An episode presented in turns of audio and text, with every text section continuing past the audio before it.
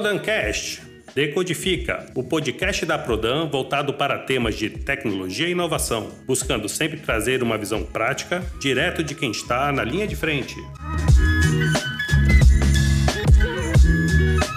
Bom dia, boa tarde, boa noite. Olá, chegamos para mais um Decodifica, para você que gosta de tecnologia e inovação. Esse programa faz parte do canal ProdamCast. Eu sou o Gustavo. Eu sou o Ricardo Abinader. Ô Abinader, qual que é o nosso tema de hoje? Tudo bem, Gustavo? Hoje vamos falar de SD-WAN, uma abordagem definida por software de gerenciamento de rede WAN.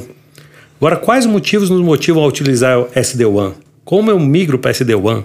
Quais são os desafios das organizações para implementar a tecnologia? Então, hoje, quem não conhece sobre SD-WAN... vai ter uma boa aula sobre SD-WAN aqui com os nossos convidados. Quem são nossos convidados de hoje, Gustavo? Bom, Abinader, nós trouxemos duas grandes feras nesse assunto para falar com a gente hoje. O primeiro é o Wagner Bonifácio Leite, o vulgo Boni. Ele é analista de TIC, 43 anos, é formado em análise e desenvolvimento de sistemas na IFSP. Ele é funcionário da Prodam desde 2002. Atualmente ele atua na área de engenharia telecom. Ele é especialista em Wi-Fi, em VoIP e redes MAN. O Roberto da Silva Ferreira, vulgo Robinho, ele é analista de TIC, ele tem 42 anos, ele é formado em Ciências da Computação na Faculdade 9 de Julho e é pós-graduado em Tecnologia pela Federal do ABC, certificações Cisco, em Route, em Switching e Projetos de Rede. Ele também tem certificação ITIL e na Prodam ele está desde 2012, área de engenharia especializada em Routing, Switching, Redes Óticas, DWDM e Projetos. Muito bem-vindo e é um grande prazer recebê-los aqui hoje. Boni, Robinho, muito bem-vindos aqui ao nosso podcast. E vamos começar naturalmente pelo começo, né? O que é SD-WAN? Bom, primeiramente queria agradecer pela oportunidade de falar um pouquinho de tecnologia com vocês aqui. Trocar essa figurinha aqui, é muito interessante esse assunto.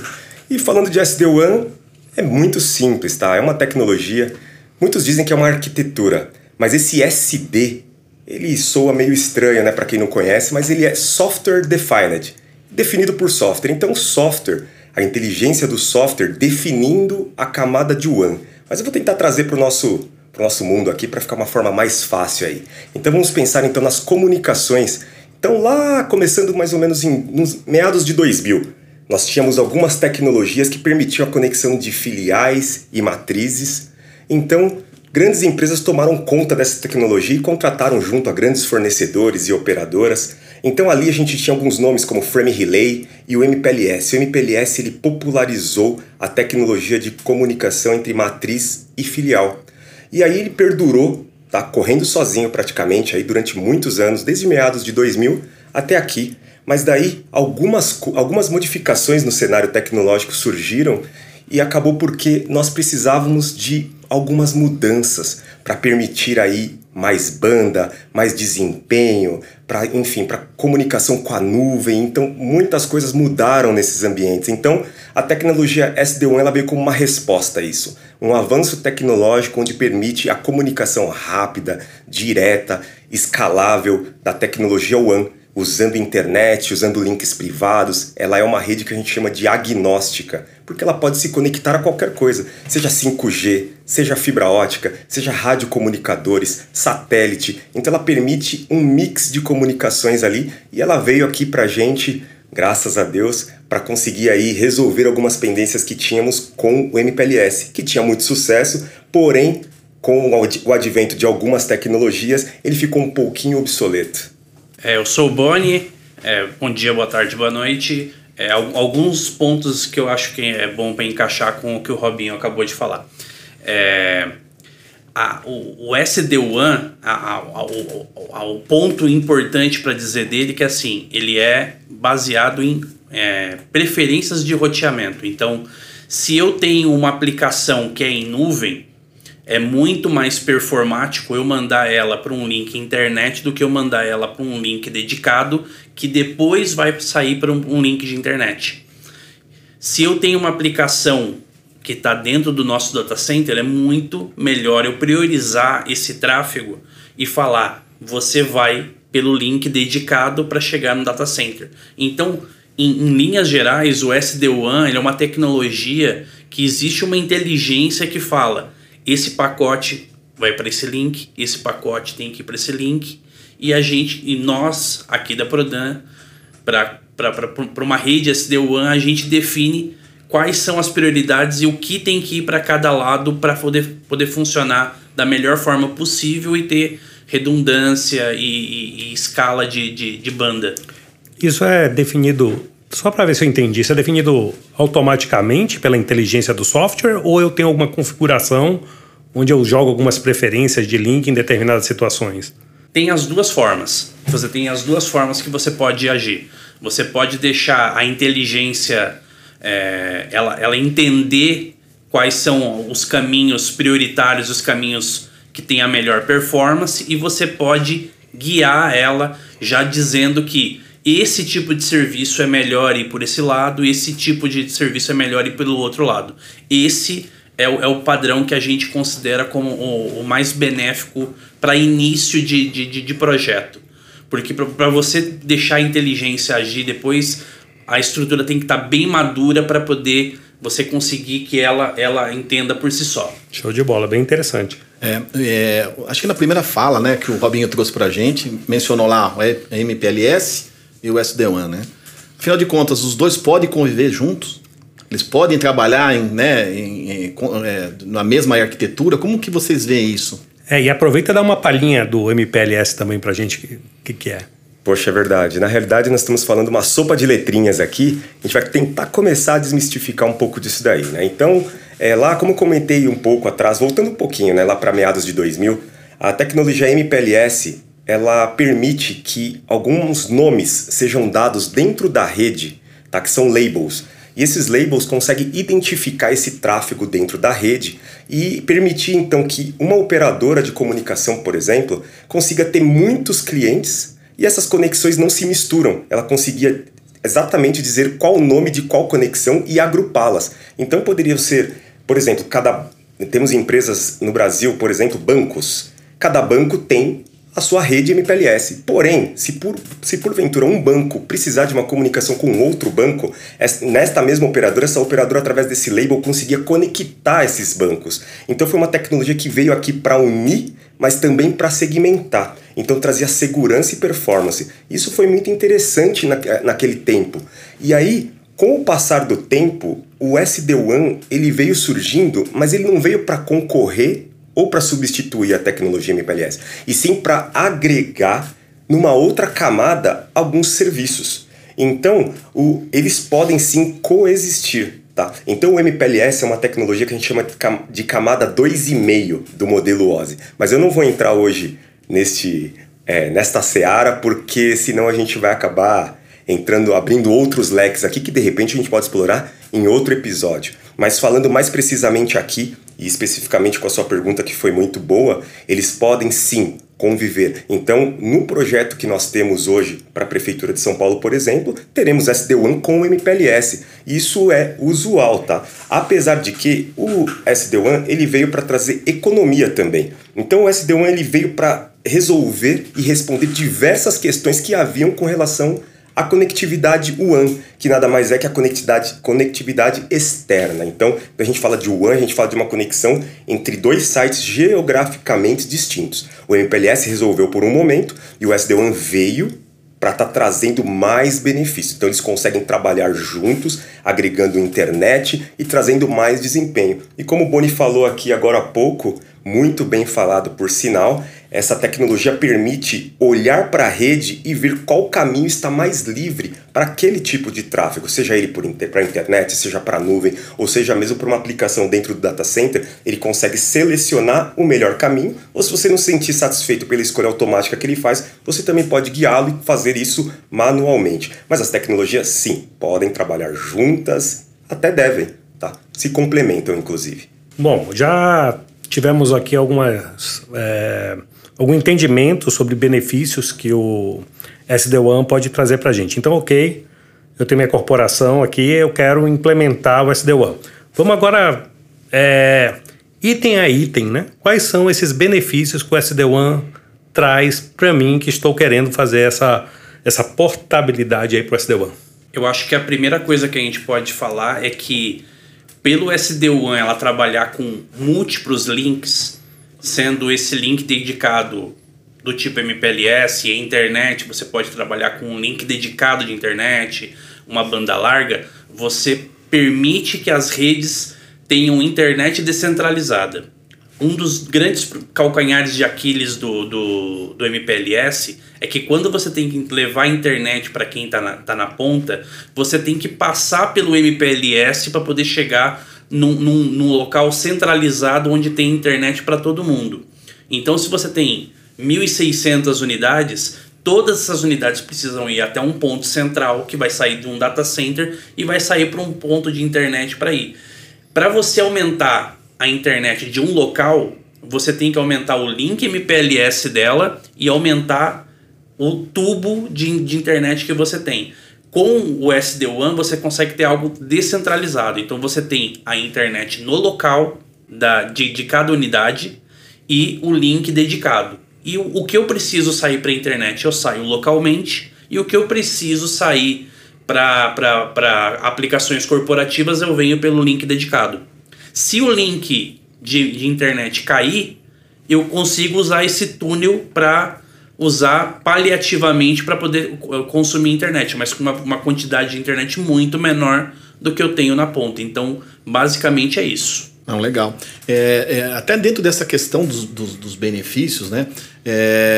Hoje a gente não consegue imaginar a gente acessando serviços que não estejam em nuvem. Queria que vocês correlacionassem. Acredito que um dos benefícios realmente é trabalhar diretamente com a nuvem de uma forma mais fluida, né, Robinho? O que você pode falar sobre isso? Mais uma vez, bem colocada a sua pergunta. Na realidade, nem foi uma pergunta. Nós estamos aqui nesse bate-papo de tecnologia e eu quero tentar trazer aqui de uma forma bem simples, apesar do tema trazer um pouco de complexidade, principalmente porque tem vários acrônimos, várias siglas. Então, assim, a gente tem, primeiramente, a implementação disso tudo, ela é muito rápida e fácil, tá? Então o SD-WAN, ele veio também para quebrar esse paradigma de que é algo que é complicado de se fazer. Então, basta você ter uma conexão WAN, seja ela pela internet, seja dedicada. Então ela é agnóstica a qual tecnologia você vai usar para se conectar ao ponto A ao ponto B. Então, vencida essa etapa, você instala um equipamento de pequeno porte, tá? Lá no local do cliente ou na filial que a gente em questão. E aí você colocando isso daí, esse equipamento ele tem um provisionamento rápido. Então o que é isso? Você já pode definir esses scripts de como tudo vai funcionar e ele vai buscar num determinado repositório. Feito isso, essa caixinha ela está pronta para operar. Essa caixinha pronta para operar, ela sempre vai se guiar de que ela tenha túneis de conexão.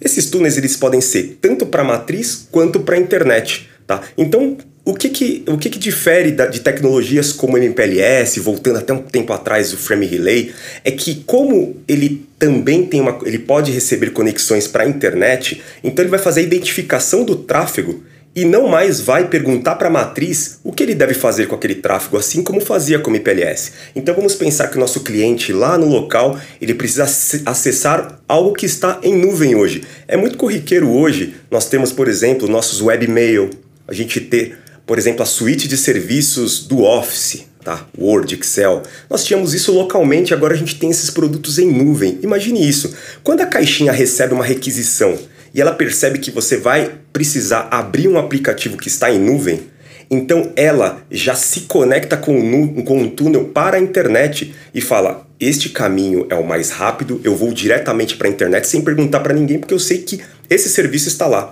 Agora, se o pedido do nosso cliente é algo que está privado na empresa, ela vai por esse outro túnel que ela fechou por uma estrutura privada e vai buscar essa informação dentro de um servidor centralizado lá. Então essa inteligência ele consegue fazer o uso dessa banda disponível, seja ela qual for. Então ele sempre vai tentar buscar e encontrar esse caminho. E diferente do MPLS, que antes tinha que ter a pergunta da filial para a matriz, e aí a matriz tem a decisão se esse tráfego ia por um grande tubo centralizado de internet ou se resolvia dentro da matriz. Enfim, então ele é um produto para trabalhar em nuvem com altíssimo desempenho, tá? E eu como cliente...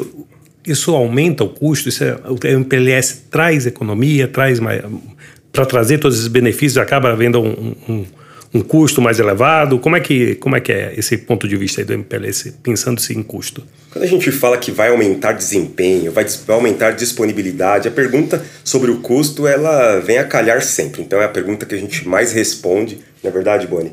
Essa pergunta a gente responde muito e ela vem para baratear. Tá? Então ela vem para diminuir os custos desta tecnologia. Então o software embarcado ali, ele de fato ele foi muito bem elaborado e criado, só que como ele foi produzido em grandes escalas, então hoje ele já tem um custo menor. E como esse equipamento, com essa tecnologia SD-WAN, ele pode trabalhar com múltiplas operadoras, múltiplos tipos de links, múltiplas tecnologias e de velocidade diferentes, então você pode pesquisar muito bem o que você vai conectar nela e buscar o melhor preço. Então você pode conectar links muito baratos, similares aos residenciais, por exemplo, nestas caixinhas SD-WAN, e ela vai performar e te entregar uma excelente conectividade. Então por isso que eu posso dizer que ela, se tiver um bom projetinho, você consegue ter uma redução drástica de custos. A ideia desse tipo de projeto é você usar internets de baixo custo para você ter um custo menor e você elevar a segurança com os túneis que o Roberto falou. O tráfego passa pela internet, mas dentro de um túnel que protege, dentro de uma VPN que faz a proteção daquele link, daquele pacote. Então, o produto que a gente desenhou para a Prodam é justamente esse, é você usar links banda largas corporativos e links dedicados para você ter o que é definido para dentro dos data centers e o que vai para a internet e o que é nuvem. Legal. A gente comentou algumas coisas, né, de cenários práticos de aplicabilidade do SD-WAN. Vocês poderiam comentar realmente assim, mais um alto nível onde a gente pode utilizar o SD-WAN? Claro que sim. Vamos tentar então entender aí como que esse SD-WAN pode ajudar aí as corporações a ter mais desempenho e redução de custo de conexão.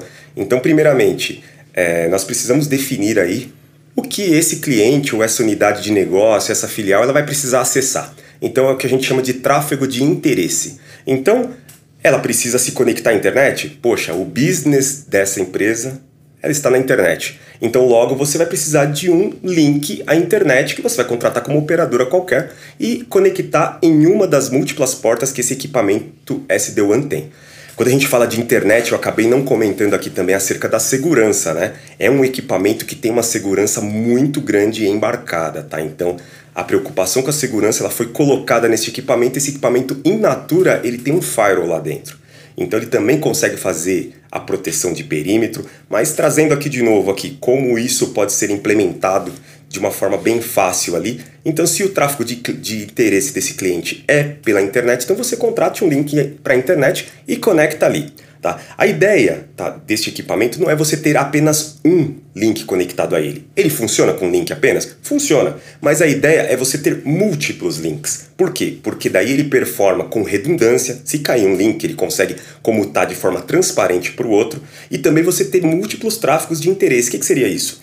Além da conexão à internet, você tem uma conexão com outras filiais para trocar dados, então você começa a desenhar o quanto que você precisa de banda, tá, em megabits por segundo para falar com a sua matriz, para falar com uma outra filial.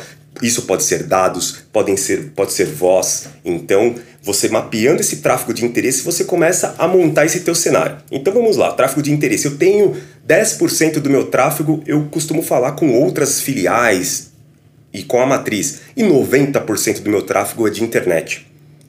Essa caixinha, ela consegue então receber um link que seja, podem ser links de internet, e ela criar túneis pela internet para conexão privada, isso é totalmente comum, tá? Então você ter a conexão matriz filial através da internet, ela cria um túnel privado pela internet. Então isso é bem interessante. Então definindo aí os percentuais, mais ou menos o quanto de banda, você faz a contratação desses links com qualquer operadora. Independente da operadora, você consegue ali conectar nessa caixinha SD-WAN. Fazendo essas conexões físicas ali, esse primeiro momento ele é um pouquinho mais chato, onde você vai fazer as conexões físicas. Depois disso você simplesmente com uma mágica aperta um botão ali que você vai falar, olha, defina para mim automaticamente qual que são os melhores caminhos para determinados tráfegos. Ou simplesmente, se você tiver um conhecimento mais avançado, você pode determinar isso. Então vamos pensar da forma mais fácil. Eu vou clicar no botão lá de automatizar tudo isso. Então ele vai automatizar esse tráfego. Então quando ele receber uma requisição e verificar que essa é para a internet, ele vai olhar esse pacote e vai mandar para o link de internet. Porém, se esse link estiver congestionado, ele pode mandar também pelo tráfego privado, desde que tenha uma saída à internet a partir da matriz. Então ele sempre consegue fazer avaliações se a latência está baixa, se há muita ocupação do caminho. Então assim, o equipamento ele é fantástico porque o software embarcado consegue trazer aí uma inteligência artificial. Então a inteligência artificial está presente neste equipamento para algumas tomadas de decisão. Ainda não avançou, eu acredito que tem muito espaço para avançar ainda mais, mas ele já consegue automatizar algumas execuções que o homem faria. Okay. Boni, pelo que eu estou entendendo, não faz sentido em eu tendo a opção de ter o SD-WAN eu continuar com o MPLS. É isso mesmo? Ou depende do tamanho da organização, depende de algum outro fator? Na verdade, assim, não é que você não tenha necessidade de ter o MPLS. É você ter de forma mais organizada e mais econômica. Se eu tenho um link MPLS hoje e eu tenho uma unidade que eu preciso de 20 megabits por segundo, porque eu preciso trafegar pelo menos 15 megas de internet dentro desse link MPLS para poder sair pela uma central, eu consigo contratar no modelo SD-WAN um link muito maior de internet para poder ter muito mais vazão de internet, e eu consigo colocar um link pequeno só para os dados que eu preciso de MPLS. Então, em vez de eu ter um link de 20, 30 megas MPLS para poder trafegar tudo, eu consigo ter um link de 8 megas, 4 megas para trafegar o que é estritamente corporativo dentro do meu data center, e o resto eu jogo tudo para a internet. Então a economia é essa, é você conseguir contratar links dedicados menores mais barato e links banda larga corporativo mais barato, e você dá uma vazão muito maior do que você teria se você centralizasse. Tá. Complementar alguma coisa? Foi muito interessante a sua fala, viu? Eu concordo plenamente no que você falou e posso acrescentar algumas coisas aqui também, porque o SD-WAN ele veio de fato para ficar. É uma tecnologia que, segundo o Gartner, ele está crescendo e está tomando as corporações, tá? Então, em muitos dos casos, ele vem substituindo sim o MPLS, porque o MPLS é caro. Tá, o MPLS é um pouco mais caro do que as tecnologias de internet que nós temos hoje, falando de comunicação de dados através de links.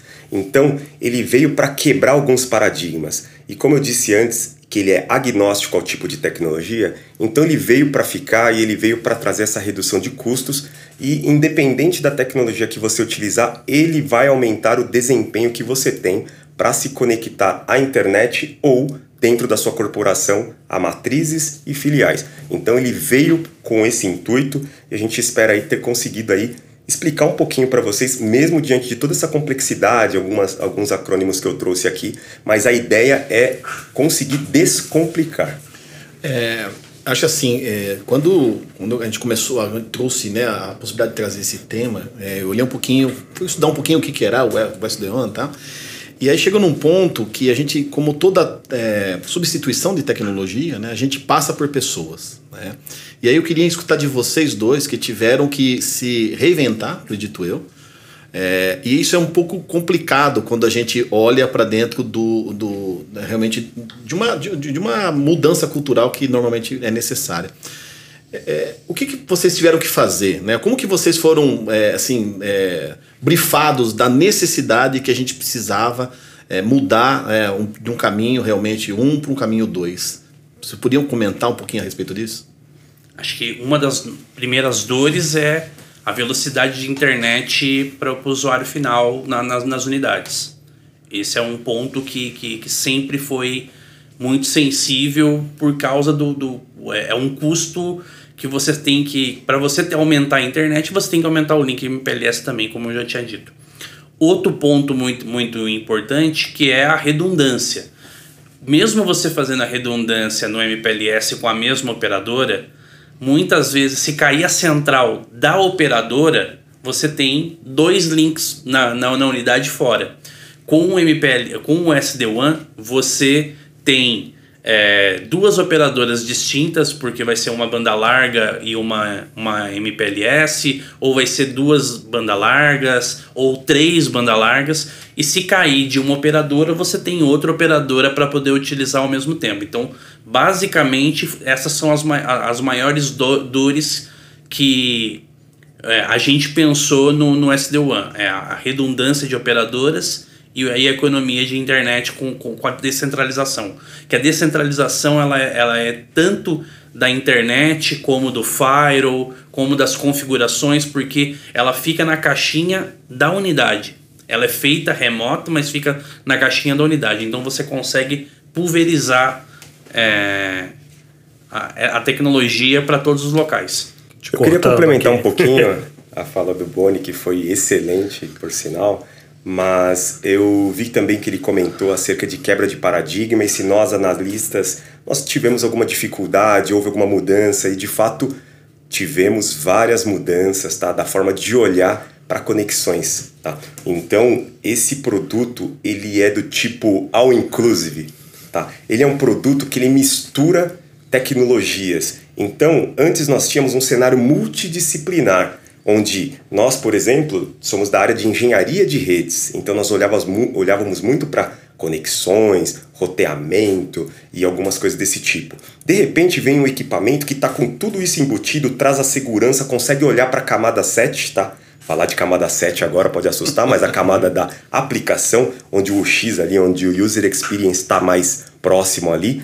Então a gente tem tudo isso dentro desse mesmo cenário. Então o SD-WAN, ele é tudo isso dentro. Então ele trabalha em todas as camadas. Com isso, você acaba fazendo com que as empresas precisem apenas de um profissional que conheça um pouco de cada coisa e pode mandar o resto embora. Não, tô brincando, não é bem assim, mas de fato ele veio para juntar as disciplinas. Então no começo nós tivemos um pouco de dificuldade. Por quê? Porque a parte de segurança, ela é tratada por uma equipe, por um grande time que nós temos aqui dentro da nossa empresa para a área de segurança. E nós somos da área de rede. E para a área de aplicação nós temos um outro time que trabalha com esses serviços e servidores. Mas de repente a gente vai ter uma caixa que vai falar todo esse mundo. E quem será responsável por isso? Então por isso que a gente teve aí uma quebra de paradigma e juntar todos esses times para todo mundo falar essa mesma língua, porque essa caixinha ela vem para simplificar e reduzir esse grande número de disciplinas. E para as organizações que pretendem implantar o SD-WAN, quais são os desafios típicos e as soluções indicadas para esses desafios? As organizações, elas vêm olhando para a tecnologia, porque a tecnologia, ela, a princípio, você tem um custo inicial ali, mas ela vai trazer economia com o passar do tempo. Então as organizações, elas ficam em todo o tempo olhando para a tecnologia. Olha o norte que o Gartner dá, olha para outras grandes empresas e consegue sempre trazer algo de diferente, onde ela possa fazer um pequeno investimento e ter um máximo retorno. Então para as organizações, o SD-WAN é muito bem-vindo, porque ele vai trazer o quê? Simplicidade e desempenho. Então é o que todo mundo quer. Todo mundo quer diminuir a complexidade de configuração e aumentar o desempenho na hora que ele dá um clique ali. Ele quer ver tudo instantaneamente. Nós estamos numa época do real time. Quando algo demora, a gente não tem a percepção daquilo que aquilo seja bom. Então ele quer tudo muito rápido. Então para as organizações o SD-WAN ele vem a calhar perfeitamente, porque ele é muito rápido para implementar. Ele tem um desempenho muito rápido com qualquer tipo de link e, por vezes, mesmo quando você está na sua casa e percebe, poxa, a internet está lenta, ele tem alguns itens de correção de tráfego que ele consegue melhorar esse desempenho.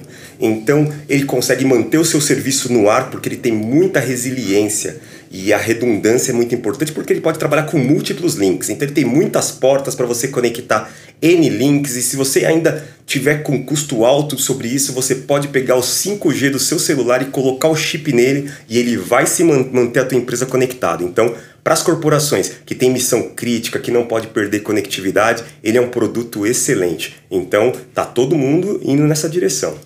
Uma coisa interessante do SD-WAN é que você não precisa começar um projeto do zero para implantar SD-WAN.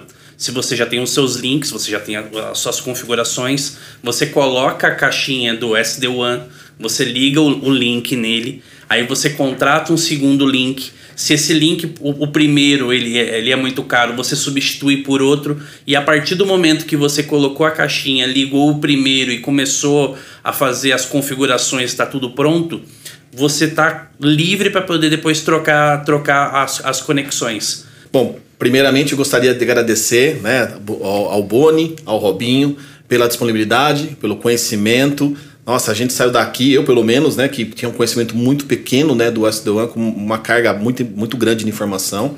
E eu gostaria que vocês deixassem as considerações finais de vocês desse assunto, para que a gente possa inspirar outras pessoas dentro da Prefeitura, da Prefeitura de São Paulo. Eu queria agradecer a participação, poder levar essa mensagem para quem estiver nos escutando e falar que da importância da gente estar sempre vendo novas tecnologias e tentando trazer algo mais novo, algo mais moderno, algo que traga economia, que traga praticidade para quem está na ponta. O SD-WAN é uma tecnologia que ela facilita muito a vida de quem está na ponta. Não necessariamente ela facilita a vida do analista que está lá administrando essa rede.